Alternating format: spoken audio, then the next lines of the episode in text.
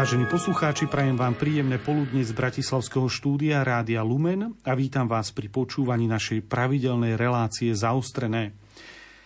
Liturgická spomienka na všetkých verných zosnulých je každoročne príležitosťou navštíviť miesto posledného odpočinku známych či neznámych ľudí a pomodliť sa za ich duše. Je to tiež príležitosť, aby sme sa zamysleli nad faktom smrti a nad umieraním. Vieme dnes povedať, ako človek odchádza z tohto sveta, ako sa postupne vypína telo i myseľ a je možné sa pripraviť na chvíľu odchádzania z tohto sveta po ľudskej stránke? Na tieto otázky budeme hľadať odpoveď v dnešnej relácii zaustrené. Od mikrofónu z Bratislavského štúdia vám ničím nerušené počúvanie praje ľudový Malík. A našim dnešným hostom je psychologička Mária Hatoková. Vítajte. Dobrý deň. Musím ešte dodať, že aby naši poslucháči e, vedeli, vy sa dlhodobo venujete vzdelávaniu dobrovoľníkov a zdravotníckých pracovníkov v téme paliatívnej starostlivosti a komunikácie s pacientom, takže prichádzate do kontaktu s ľuďmi, ktorí opúšťajú náš e, svet alebo s ľuďmi, ktorí sa venujú práve e, týmto ľuďom. Umieranie dnes vidíme veľmi často. Vidíme ho vo filmoch, v počítačových hrách. Naše deti, ktoré teda používajú určite technologické výdobytky, sa s, s témou smrti, umierania stretli. Takže mali by sme byť teoreticky, keď sa nás dotkne smrť priamo, nemali by sme byť ňou nejako prekvapení. Napriek tomu sa vždy de facto opakuje, alebo v mnohých prípadoch sa opakuje uh, podobný scenár, že sme z tej smrti šokovaní, keď je náhla, alebo aj keď uh, človek vidí, ako niekto postupne odchádza z tohto sveta. Máme teda s ňou nejaký stále problém. Prečo je to podľa vás? Spomenuli ste tie médiá, vidíme to cez počítače, cez televíziu, na filmovom plátne. Vždy je to v takom 2D. Uh-huh. Mhm. Takže my sme trošičku mm, odťažití. My to máme z diálky, dobre sa na to pozerá, neradi sa toho dotýkame. Keď je to veľmi blízko, tak už cítite vôňu, vidíte, ako sa to telo mení, vidíte zmeny, prejavy na koži, na svalovej hmote, ako ubúda. Vidíte, ste v kontakte s tým odchádzaním napriamo. A to je dosť iné, čo je veľká pravda aj pre nás, ktorí pomáhame v tejto oblasti, je, že nie je možné nekonfrontovať sa s vlastnou smrteľnosťou, keď sa stretnete s niekým, kto je ťažko chorý a zomiera. A toto je tá psychická záťaž. Kým je to mm. ďaleko, kým ja si viem tým mm, joystickom alebo tou myškou klikať a odstredovať ľudí, je to veľmi ďaleko. Ale skúste byť pri lôžku, skúste tam zastať, skúste sa utíšiť, skúste načúvať, to je úplne iná realita. Takže to môže byť tiež aj dôvod, prečo sa napríklad pri televíznych záberoch v správach, napríklad z vojny na Ukrajine alebo na Blízkom východe, ktoré k nám prúdia dennodenne, že ľudská psychika je taká, že sa stáva časom ako keby uh, imúnna, má pocit, že to je niekde ďaleko. Sú to obranné mechanizmy, uh-huh. aby sme prežili. Čiže my sa um, seba záchovne vzdialíme od tých prežitkov ktoré by inak boli veľmi intenzívne a veľmi by nás oslabovali. Takže áno, my sa adaptujeme, ale preto, aby sme prežili. Kdežto keď nám zomiera niekto blízky, tak vieme, že sa nás to bytostne dotýka. Že ten čas sa skracuje a že príde čas, kedy tu ten človek nebude. A to je veľmi osobná, veľmi bolestivá skúsenosť. Na druhej strane, možno predbehnem otázku. Ak s tým žijeme od detstva a ak sa učíme prírodzenému chodu veci, že niečo sa rodí a niečo uh-huh. zomiera. Teraz sme v období jesene, čiže vidíme celý ten prerod tej prírody. Ak my sme v kontakte s tým, čo je prírodzené, tak ani tá smrť nie je desivá. Mhm. No, musím povedať, že asi naši starí rodičia, prastarí rodičia boli viac s tým konfrontovaní, eh, s tým denným umieraním, ako, ako sme my.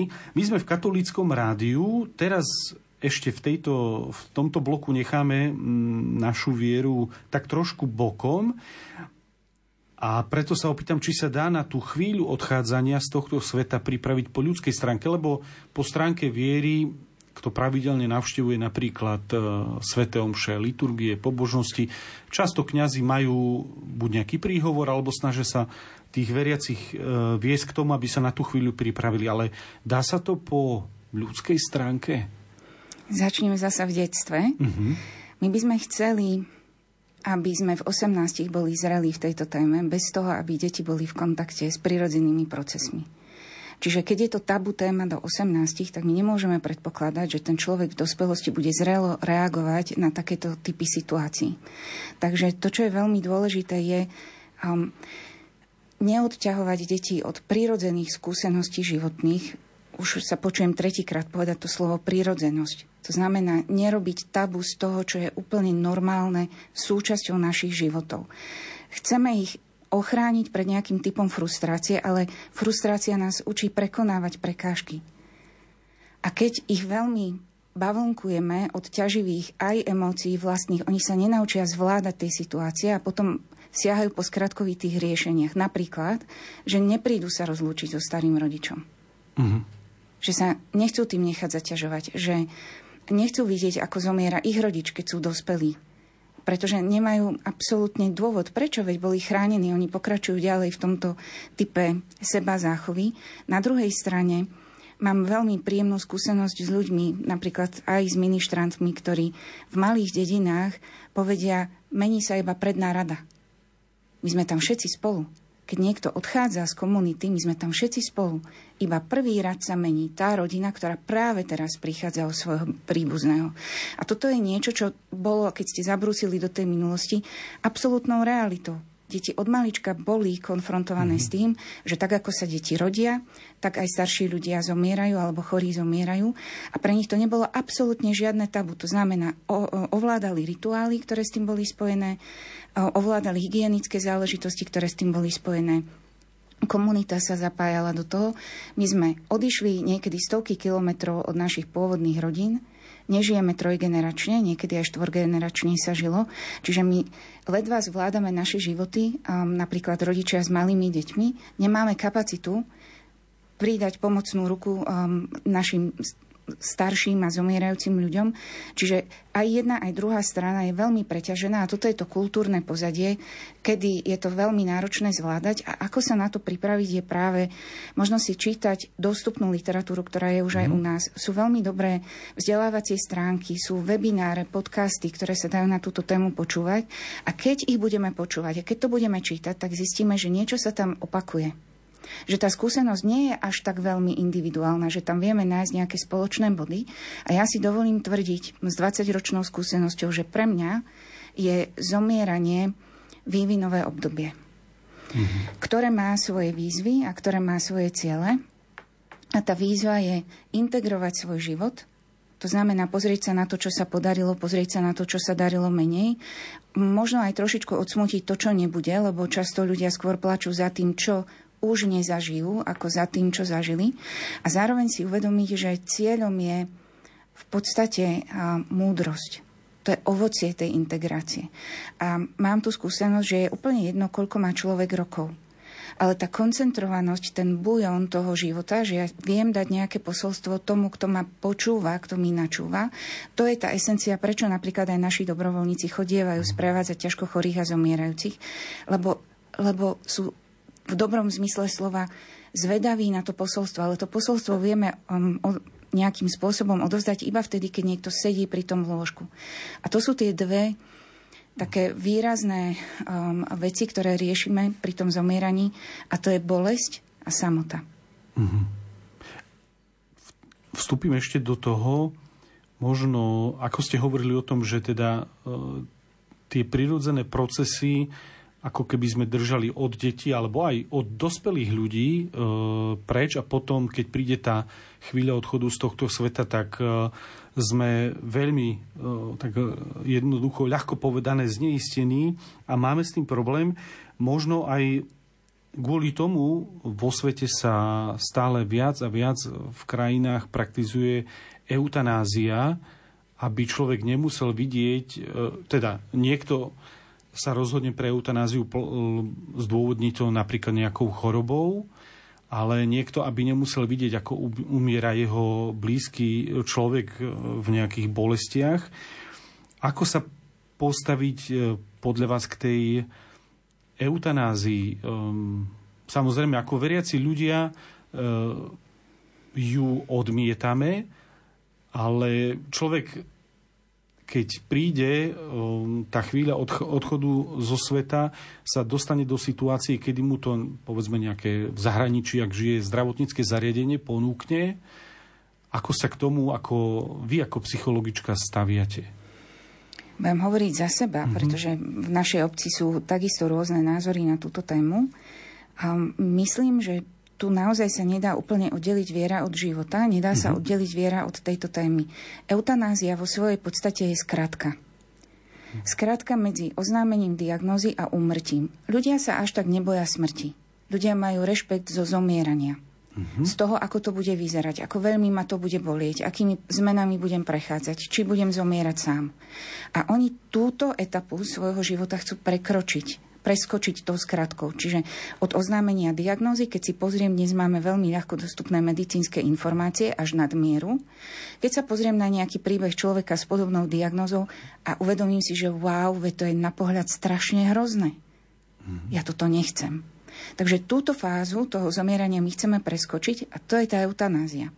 Dnes, keď niekto argumentuje neznesiteľnou bolesťou, je to klamstvo. Dnes máme medicínu na tak vysokej úrovni, že nie je možné, aby niekto trpel fyzicky neznesiteľnou bolesťou. Nie je to možné. Možné je, že nie je tá bolesť dobre manažovaná a preto si potrebujeme pýtať dobrý manažment bolesti. Druhá vec, my vieme, že bolesť má štyri zložky. Fyzickú, sociálnu, psychickú a duchovnú. A vieme, že sociálna, psychická a duchovná bolesť, ak nie je adekvátne riešená, znásobuje pocit fyzickej bolesti. Čiže keď zvládneme manažovať všetky štyri typy bolesti, je veľmi pravdepodobné, že nebudeme počuť žiadosti o eutanáziu. Uh-huh. A vieme, ale tak ako to hovoríte, vieme dnes povedať, že na také, povedzme, ani nie, že upokojenie e, poslucháčov, ale vieme povedať, ako, a vie veda povedať, ako človek, keď postupne umiera, ako odchádza z tohto sveta, ako sa vypína jeho telo i myseľ, respektíve keď niekto nechce využiť tú skratku v podobe eutanázie, môže aj v tom období ešte nejako vnútorne dozrievať? Môže. Dokonca je to famózne, pretože zomieranie považujeme za obdobie, kedy eskaluje osobnostný rast. Čo to znamená? To znamená, ako keď riešite nejaký problém, napríklad so mnou ako so psychologičkou, tak 5 minút pred koncom naberieme konečne takú odvahu hovoriť tie najdôležitejšie veci. Len už nie je čas ich nejakým spôsobom adekvátne spracovať. Prečo? Lebo máme stále takú predstavu, že máme čas, že ten život je veľkorysý a keď mi oznámi niekto život ohrozujúcu diagnózu, tak mnohí ľudia majú tzv. to-do listy, čo všetko by ešte chceli stihnúť. Zrazu ten čas je oklieštený. A poviem to tak obrazne, kopnete do vrtule, mm-hmm. ak ste tento typ človeka a začnete si plniť tie sny bez nejakých škrupul, bez toho, aby ste sa obzerali, čo na to povedia ľudia, lebo to je môj obmedzený čas. Iného človeka to môže ale veľmi paralizovať a povie si, to už nemá zmysel. Takže my sme v podstate na porúdzi ľuďom z jednej aj z druhej strany, ako pomôcť vytvárať pekné spomienky, to je moja obľúbená veta, v tom krátkom čase, ktorý ešte máme, alebo ako pomôcť tomu človeku zvládacími mechanizmami, pomôckami um, žiť čo najvyššiu kvalitu života, aj keď ten mm. život sa skracuje. Mne sa páči tak, nie je učiniť telo človeka nesmrteľným, mm-hmm. ale pomôcť človeku prežiť obmedzený počet rokov čo najzdravšie. Čo najzdravšie. My ideme po kvalite života. Môžeme naťahovať život, ktorý bude strašne málo kvalitný. Ale môžeme aj krátky časový úsek využiť na to, aby sme žili život v plnosti. A toto pre nás Kristus chcel. Druhá veľká vec je, ako narábame s utrpením. Jedna vec je, že nie sme zvyknutí práve cez tú nízku frustračnú toleranciu znášať utrpenie a možno mu ani nerozumieme. My utrpenie vnímame ako tragédiu, namiesto toho, aby sme ho príjmali ako príležitosť. Príležitosť k rastu, príležitosť nájsť moje vnútorné zdroje, overiť si, z čoho čerpám, posilniť moje slabšie stránky v tom zmysle, aby som vedela sa postaviť na to, čo je vo mne silné. My sa stále pozeráme na naše slabosti. Na toto sme zameraní. Naša sila je v Bohu. Ehm, využívam tento priestor, aby som to prepájala uh-huh. aj s mhm. tou vierou, lebo je nám ľahšie, keď si predstavíme, že to utrpenie je spolu vykupiteľské. Uh-huh. Že to nie je moja osobná tragédia, ale že ja sa spájam s Kristom pre oveľa väčší cieľ pre obrátenie hriešnikov, pre spásu celého sveta, preto aby ľudia spoznali Krista ako kráľa, to sú veľké veci. A vtedy to utrpenie naberá úplne iný rozmer. Nie je to osobná tragédia, ale je to proste veľké dielo spolu vykupiteľské. Hovorí náš dnešný host, psychologička Mária Hotoková a ja poprosím o krátku hudobnú pauzu. Je pekné mať pekné veci, mať sa o koho oprieť. Rovnako pekné je aj pekne zomrieť, aj starý,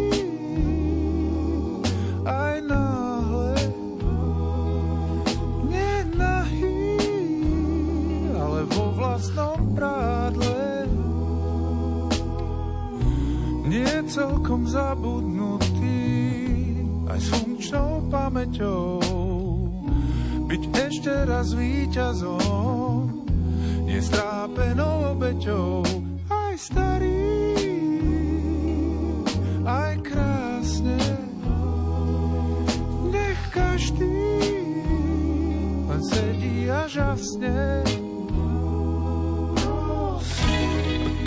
Už musí byť, nech bez rôzy paniky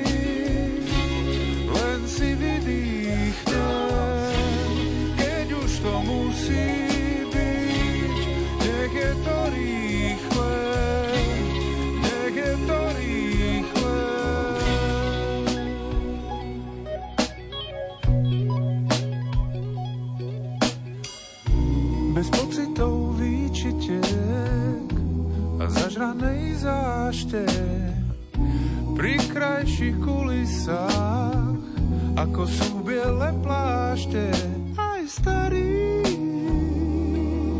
aj fádne, bez obáv, ako to zvládne.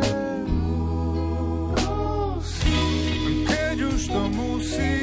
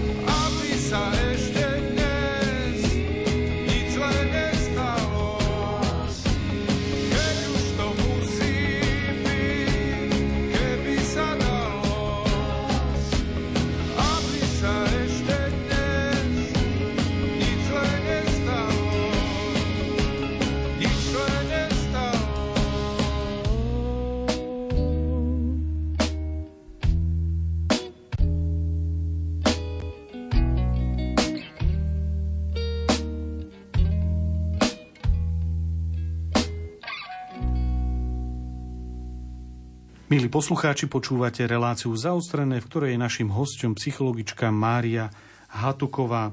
Vy ste spolu s kolektívom aj autorkou knihy Sprevádzanie chorých a zomierajúcich. Čo vás viedlo k jej napísaniu? A boli to len nejaké odborné pohnútky? Pracovali ste na Slovenskej akadémii vied dlhé roky? Alebo aj taká skúsenosť z praxe? Moje osobné heslo je, že informácia znižuje úzkosť. Uh-huh. A preto aj tá veda ma baví a preto ma baví aj psychológia, ktorá je postavená na nejakých výskumoch.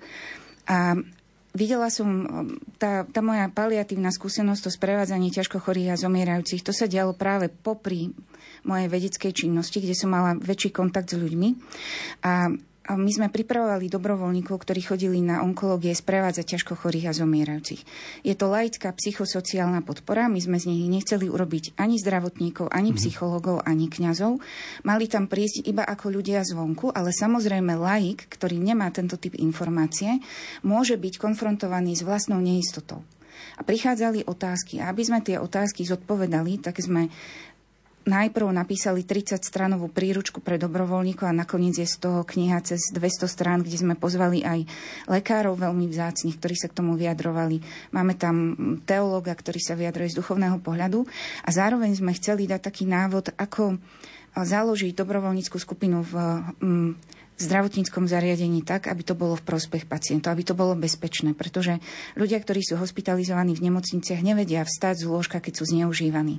Takže tie informácie sú aj prevenciou pred tým, aby bol poškodený pacient. Ja len uvedím, že aj kniha sa, myslím, že ešte stále sa dá kúpiť aspoň cez internet. E, u mňa, u mňa to bolo možné a rovnako aj na internete. Nebudem tu teraz hovoriť, ale existujú stránky, ktoré sú zamerané vyslovene na umieranie a aj naši posluchači, keď nájdú tam nielen e, nejaké úvahy, ale nájdú tam konkrétne praktické rady, čo robiť, ako postupovať v tom ktorom prípade.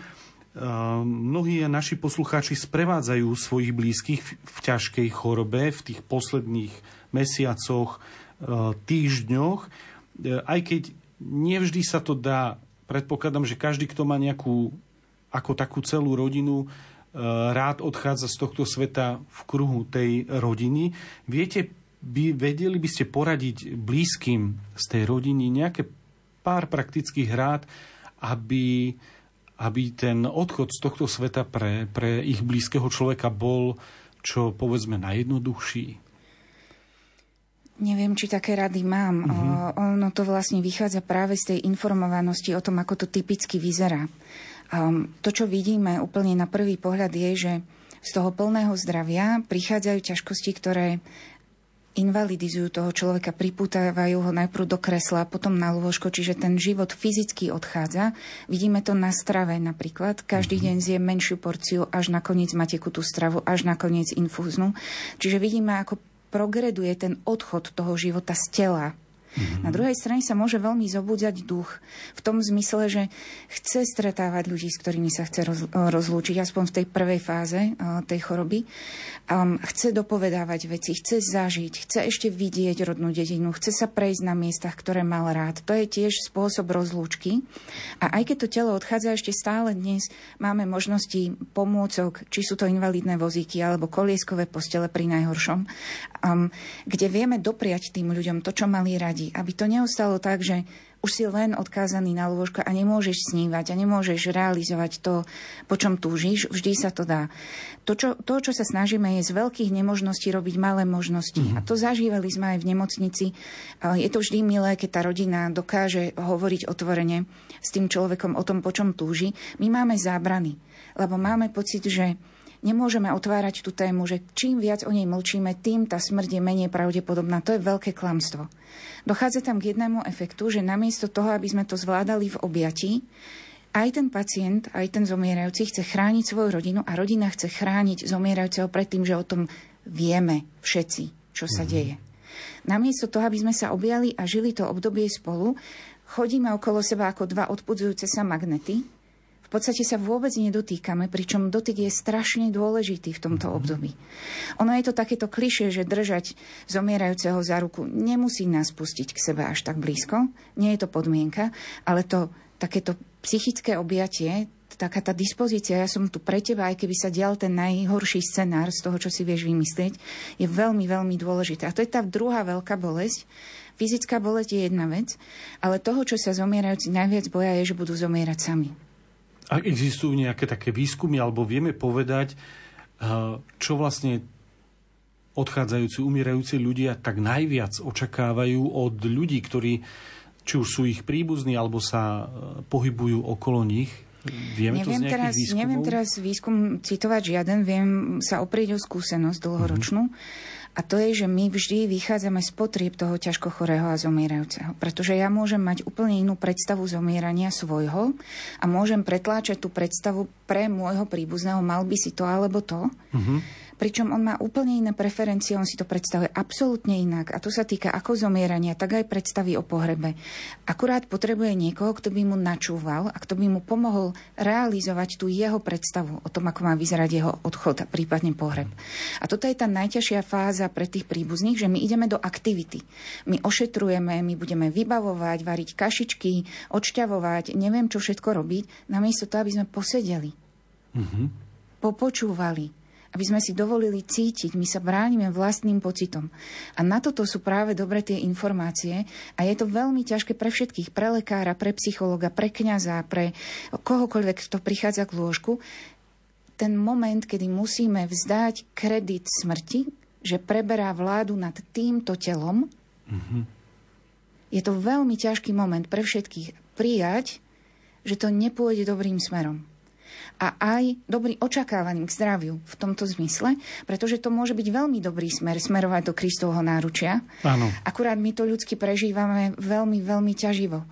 A tu sa bije naša ľudská vôľa, naša svoj vôľa, to, čo my by sme chceli, náš scenár a tá Božia vôľa. A príde taký moment, kedy každý z nás musí povedať fiat voluntas tua nech sa stane Božia vôľa. A ešte stále to nemusí byť tragické, pretože tá, to zomieranie a tá smrť v sebe nesie veľmi veľa pokladov. Mm. Že život je viac ako smrť. Mne sa páči Tolstého výrok, na konci ostáva esencia človeka. Mm-hmm. A my sa tohto dotýkame. Budete menej milovať svojho príbuzného, pretože mu ubudla svalová hmota. Budete menej milovať človeka, ktorý vám celý život niečo dával, sítil vás, len preto, že nevie nič uvariť. Tu zistujeme, že tá hodnota človeka nie je vo výkone, nie je v kráse, ale že je oveľa, oveľa hlbšie. A potom to my túžime všetci byť prijatí takí, akí sme, bez toho, aby sme podávali výkon alebo sa nejako tvárili či vyzerali. No to sú všetko e, skutočne otázky, myšlienky, ktoré určite mnohým ľuďom e, prichádzajú vo chvíľach, keď umiera niekto z ich e, blízkych. Možno to nevedie tak pomenovať, ale určite im to prechádza hlavou. A keď odíde náš blízky rodinný príslušník, manžel, manželka, partner, partnerka, deti, tak to vyvolá emócie. Vždy to vyvolá emócie. A tu nastáva otázka, ako s nimi narábať. Keď sa pozeráme na pohreb napríklad niekde na Blízkom východe, vidíme tam emócie, ktoré vybuchnú, až, až to privádza človeka k otázke, či sú reálne alebo iba hrané.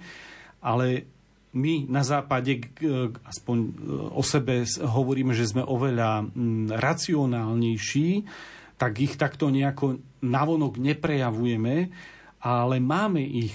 Máme ich ako s nimi narábať, e, aby pocity alebo emócie, ktoré by sme nejak nezvládli, e, aby nenašli si cestu cez inak, cez napríklad nejakú inú chorobu alebo aj e, nejakú depresiu. Ďakujem za slovo nezvládli. Mm-hmm. Lebo máme taký pocit, že my to nezvládneme, že tá emócia nás prevalcuje. Ja som nestretla takého človeka, musím sa priznať. Mm-hmm. Pokiaľ, pokiaľ je to zdravý človek, tak my máme mechanizmy, kde vieme korigovať, kočírovať tie naše emócie. My sa bojíme, že keď tá hrádza sa pretrhne, tak nás zaplaví.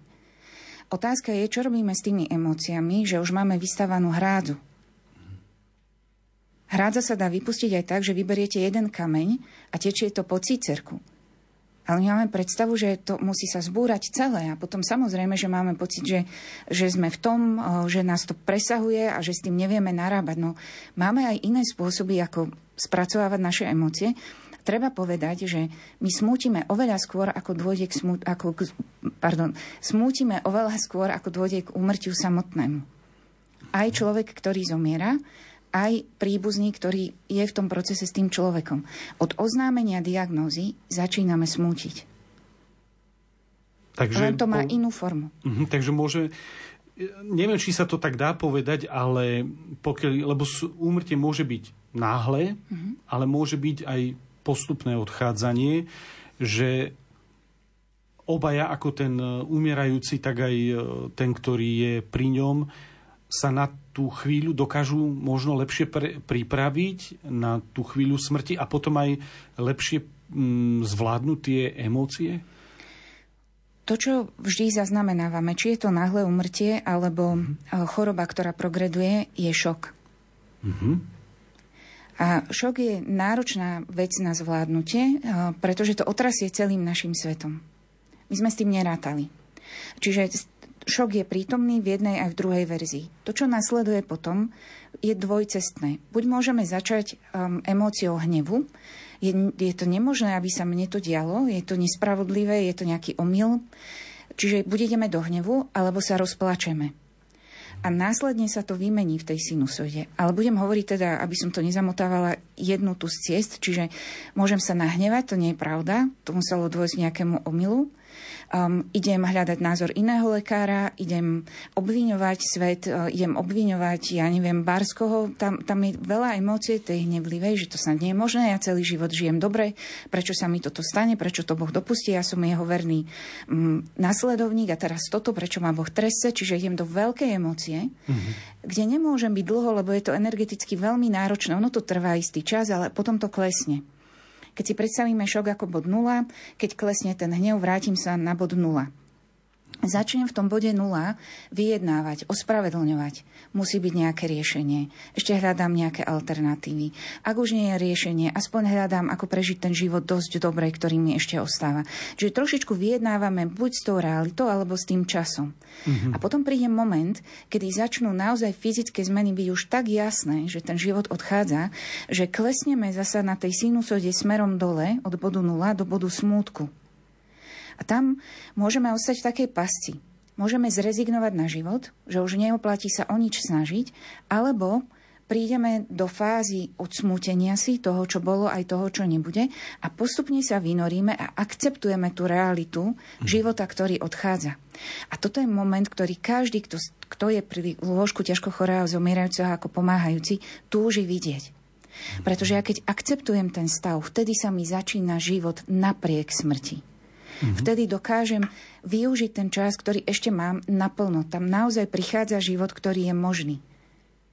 A vidíme ľudí, ktorí začnú maľovať, vrátia sa k starým, dávnym svojim záľubám, na ktoré nemali čas, keď boli pri pr- plnom zdraví. Um, vidíme ľudí, ktorí rozprávajú príbehy, píšu knihy alebo diktujú knihy, lebo chcú zanechať posolstvo. A to je práve to ovocie tohto vývinového štádia, zanechať odkaz. Ale komu? Uh-huh. Znova je tá otázka, musím mať pri sebe ľudí, ktorým ho odovzdám. A čo práve tí sprevádzajúci, blízki, príbuzní alebo priatelia, oni prežívajú tiež takisto šok a podobné fázy? Až... Absolútne podobné. Uh-huh. Dokonca aj to umrtie, aj keď sa na ňo chystáte, vy viete, že ten moment príde.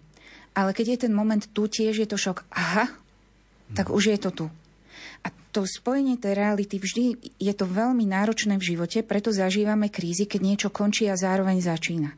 Končí život príbuzného, aj môj život s ním a začína život bez toho príbuzného. A to sú dva veľmi náročné procesy. Z jedného odchádzame, do druhého vchádzame.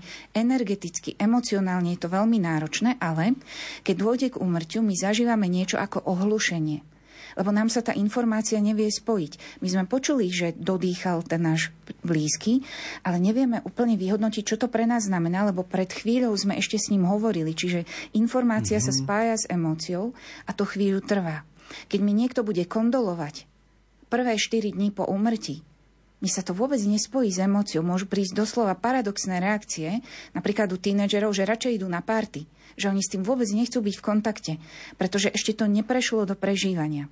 Po tých štyroch dňoch je to veľmi múdro vymyslené, aj tie rituály s tým spojené, musí riešiť pohreb. Čiže človek ide do aktivity, musí výjsť z tej Von. Von musí výjsť z tej miestnosti, kde sa to stalo, z toho domu, kde sa to stalo, kde mi to všetko pripomína toho môjho blízkeho. Musím ísť a jednať, čo je veľmi záchovné, je to veľmi múdre.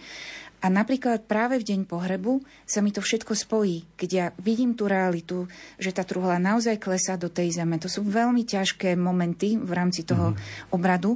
Vtedy nám to dôjde, že wow, je to fakt. Uh-huh. A potom sa začína to samotné obdobie smútenia. Prvých 6 až 8 týždňov môžeme prežívať veľmi veľké smútenie s veľkými emóciami. Tam je vždy otázka, že čo s deťmi, možno sa budeme o tom venovať ďalšie otázky, tomu venovať ďalšie otázke, ale každý z nás má právo na tú veľkú reakciu, my to voláme abreakcia. Mm-hmm. Niekomu stačí, že proste sa vykričí, vyreve do vankúša, takzvané splače mm-hmm. a je mhm. zahojený, akože mm-hmm. nepotrebuje viac. A niekto ide po cícerkoch, práve že ten, ten kamienok sa vyberie a smúti dlhšie um, v takých fázach nejakých, ktoré sa opakujú. Raz je to lepšie, raz je to horšie. Toto môže trvať až do tých 8 mesiacov. Keď tam vnímame, že je to neodkloniteľné, že nespí ten človek, nie je, nevie tie myšlienky prepolovať aj do aspoň trošičku lepších vecí, nevie sa potešiť z núčaťa, nevie sa potešiť z dieťaťa. A po 8 týždňoch vtedy by som už zbystrila a začala konzultovať odborníka, mm-hmm. ale väčšinovo je to tak, že po tých dvoch mesiacoch vieme sa začleniť do života, vieme začať pracovať, plniť si také tie základné povinnosti a občas príde ten väčší smutok v takých ja neviem, ako to nazvať, v takých, ja neviem, víkendových alebo spojených nejakých chvíľkach, že, že si to pripustím. Do roka ctíme to smútenie, pretože prichádzajú um, obdobia ako narodeniny, výročia, Vianoce, niečo, čo bolo veľmi vzácne pre tú rodinu a ten človek tam chýba. Mhm. A vtedy môže prísť ostrovčekovi to také väčšie smútenie. Po roku väčšina ľudí, väčšina, má taký efekt, že wow, my sme to prežili. A má potrebu o tom hovoriť. A má potrebu sa o tom zdieľať.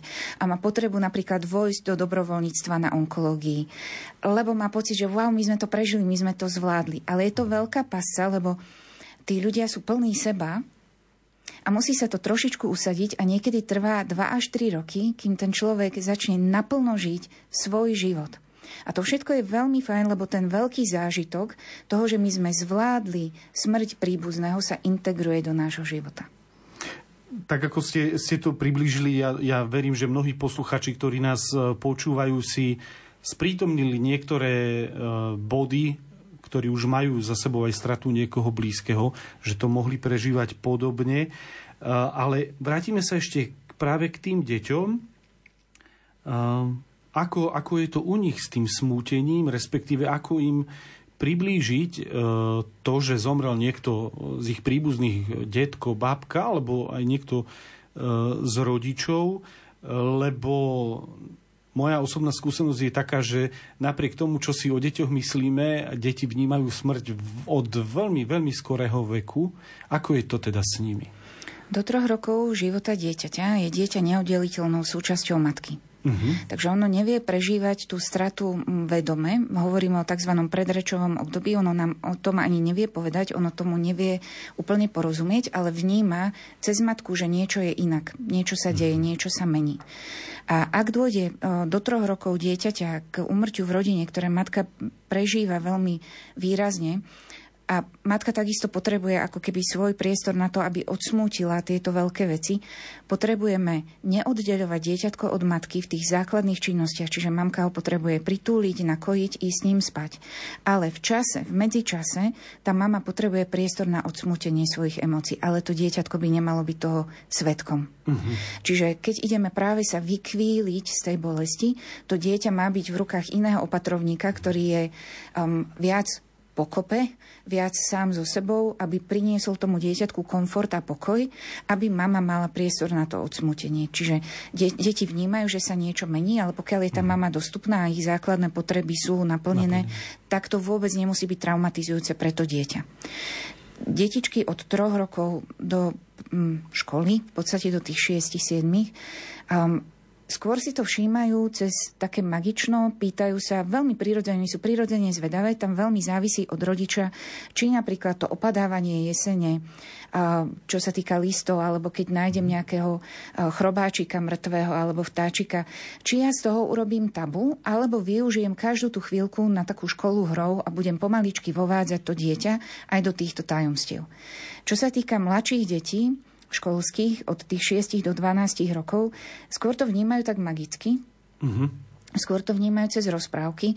Naše rozprávky sú veľmi láskavé, lebo dobro vždy zvíťazí nad zlom, tak aj Snehulienka ožije. A toto je veľmi náročné, že oni majú taký pocit, že OK, tak ono sa to asi nejako vráti, že je možné to vrátiť späť. A tam je veľké riziko, že začneme to deťom vysvetľovať to umrtie cez smrť, a cez, pardon, cez spánok, mm. cez odchod niekoho blízkeho. Čiže on len zaspal, alebo on odišiel. Mm. A tie deti, ak sa im to nedovysvetľuje, tak majú strach zaspávať alebo boja sa odchodu rodiča. Čiže dávajme si veľmi pozor, deti zniesú pravdu veku primerane, nezavádzajme. Radšej mm-hmm. povedzme pravdu. Mám takú obľúbenú vetu, že o smrti a sexe sa hovorí vždy pravda. Mm-hmm. Na úrovni dieťaťa, na úrovni otázky, akú kladie. Dieťa si zoberie len toľko, koľko zvládne. Takže nemusíme sa toho báť. Od 12 rokov s nástupom puberty aj naše myslenie je uschopnené príjmať smrť ako konečnú, a tu zasa to dieťa, ktoré je vo vývine, môže bojovať eh, s tými zmenami vo vlastnom tele, s rastovými bolestiami, ktoré prežíva až smrteľne. A ako odpoveď na tú tortúru smrti, menej úzkostné deti začnú vyzývať smrť tak adrenalínovo, chcú si vyskúšať, chcú sa aj priblížiť. Jedna aj druhá cesta, ten strach o svoje zdravie, aj to vyzývanie adrenalínu, tých takých športov na hrane nejakej bezpečnosti, je vlastne to, že tí mladí ľudia sa snažia vysporiadať s tou smrťou po svojom. A sú tam viaceré cesty. To, čo je pre nás zrelé, je hovoriť pravdu. Vysporiadať sa najprv s vlastnými emóciami, pri, pripustiť si aj hnev na to, že sme smrteľní. Viete, ja, ja stále, a možno to predbehnem zasa, ani Kristus sa tomu nevyhol. Keď zápasil v Getsemani v úzkosti, otec, nedá sa to inak, fakt sa to nedá inak, odpoveď bola rovnaká, aká je daná nám. Ak by sa to dalo, tak by som ťa neposlal na kríž. Mm-hmm. A my sa chceme zbaviť týchto krížov, my sa chceme zbaviť tej krížovej cesty, ktorá nás očistuje a pripravuje na stretnutie s kráľom. Ak tomu nerozumieme takto, tak budeme proti smrti bojovať. Ešte posledná otázka, lebo čas sa nám eh, veľmi kráti. Hovorili sme viac menej o tej, o tú, tej ľudskej stránke odchádzania, umierania, ale uh, mnohí naši poslucháči, alebo väčšina je veriacich, uh, veria v posmrtný život. Aká je podľa vás tá úloha viery pri umieraní a dalo by sa nejako povedať, či u veriaceho človeka je to umieranie možno iné ako u nejakého agnostika? Nie je to jednoduchá otázka. Do toho vstupuje do veľkej miery to, ako si predstavujem svojho Boha. Uh-huh. Pretože tam môže byť strašne veľa rozporov. Ak je pre mňa Boh milujúci otec, ak je pre mňa zdrojom um, lásky a podpory, tak to zomieranie bude vyzerať inak, ako keď je Boh pre mňa trestajúci sudca a mám hrôzu zo stretnutia s ním a mám pocit, že každú vinu a prehrešok mi zráta, s takýmto Bohom sa nechcem stretnúť. A preto zažívame ako konverzie k Bohu, čiže o obnovenie viery, tak aj stratu viery v tých posledných štádiách života, lebo ľudia nechcú takého Boha. Cítia sa sklamaní z Boha. Ja som bol verný a ty ma takto tresteš a to sme mm-hmm. zasa pri tých otázkach z úvodu. Čiže do takej miery je to zomieranie vo viere príjemné, do akej miery máme toho Boha vykresleného ako naozaj otca, ktorý na mňa čaká, alebo nie. Ľudia, ktorí sú vlážni, ktorí majú možno detskú vieru a neposúvali sa ďalej. Alebo v našej kultúre, a na toto naozaj máme výskumy, máme Boha spojeného s otcovstvom, máme Boha spojeného s kresťanstvom. Ja som mohol počuť niekde v detstve, že kresťanstvo existuje a že Boh je otec. Závisí to veľmi od toho, akého ja som mal otca. Mm-hmm. Um, a tým pádom vlastne to všetko vstupuje do toho, ako ja prežívam pocity hamby a viny zo svojho života a nakoľko dôverujem, že Božie milosrdenstvo je väčšie ako môj hriech. Týmito slovami by sme ukončili uh, našu reláciu. Ja v tejto chvíli ďakujem za účasť v našom štúdiu psychologičke Márii Hatokovej. Ďakujem. Ďakujem aj ja.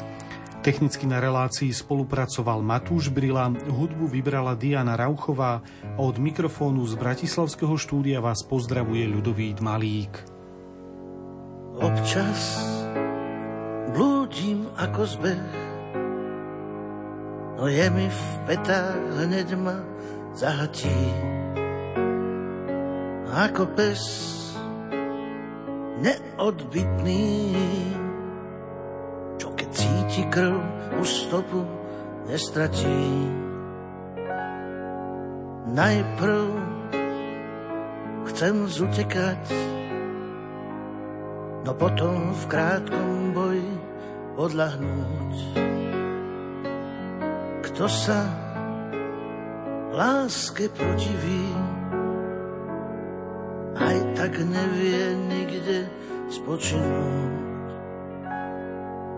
Väčšie než môj život, je to mocnejšie než ja, cesta pravda a svetlo v temnotách. Od neho sa všetko so mnou ďalej odvíja, v ňom dýcham a nie som iba prach. Čestne sa vyznávam, že chabí bývam, no nie neverný. Len sebe veriť prestávam, v protismere s výchrom severný. Šťastie, že ma má kto nájsť, že ma vie vždy isto dostihnúť. A že ma vezme na plecia, keď sa neviem sám už ani hnúť. Väčšie než môj život, je to mocnejšie než ja, cesta pravda a svetlo v temnotách. Od neho sa všetko so mnou ďalej odvíja, ňom dýcham a nie som iba prach. Väčšie než môj život, je to mocnejšie než ja, cesta pravda a svetlo v temnotách. Od neho sa všetko so mnou ďalej odvíja, ňom dýcham a nie som iba prach.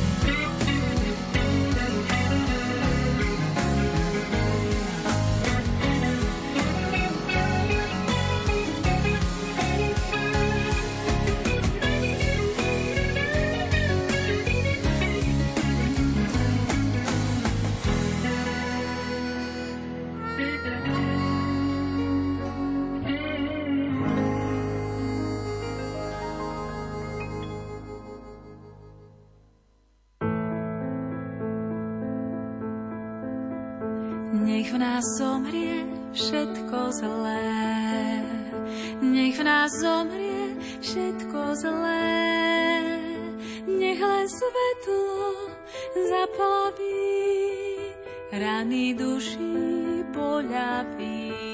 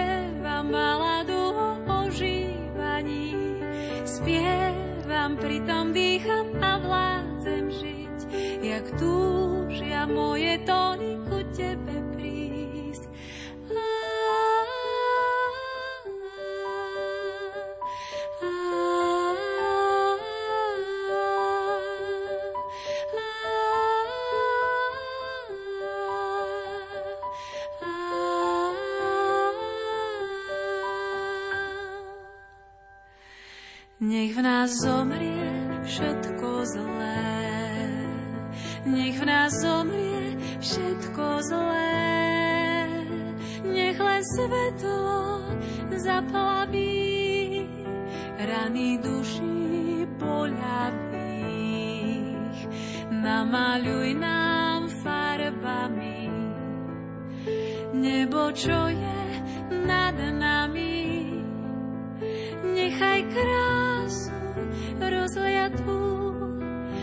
stále vieme, že si tu. Tak spievam baladu o umieraní, spievam baladu o ožívaní, spievam, pritom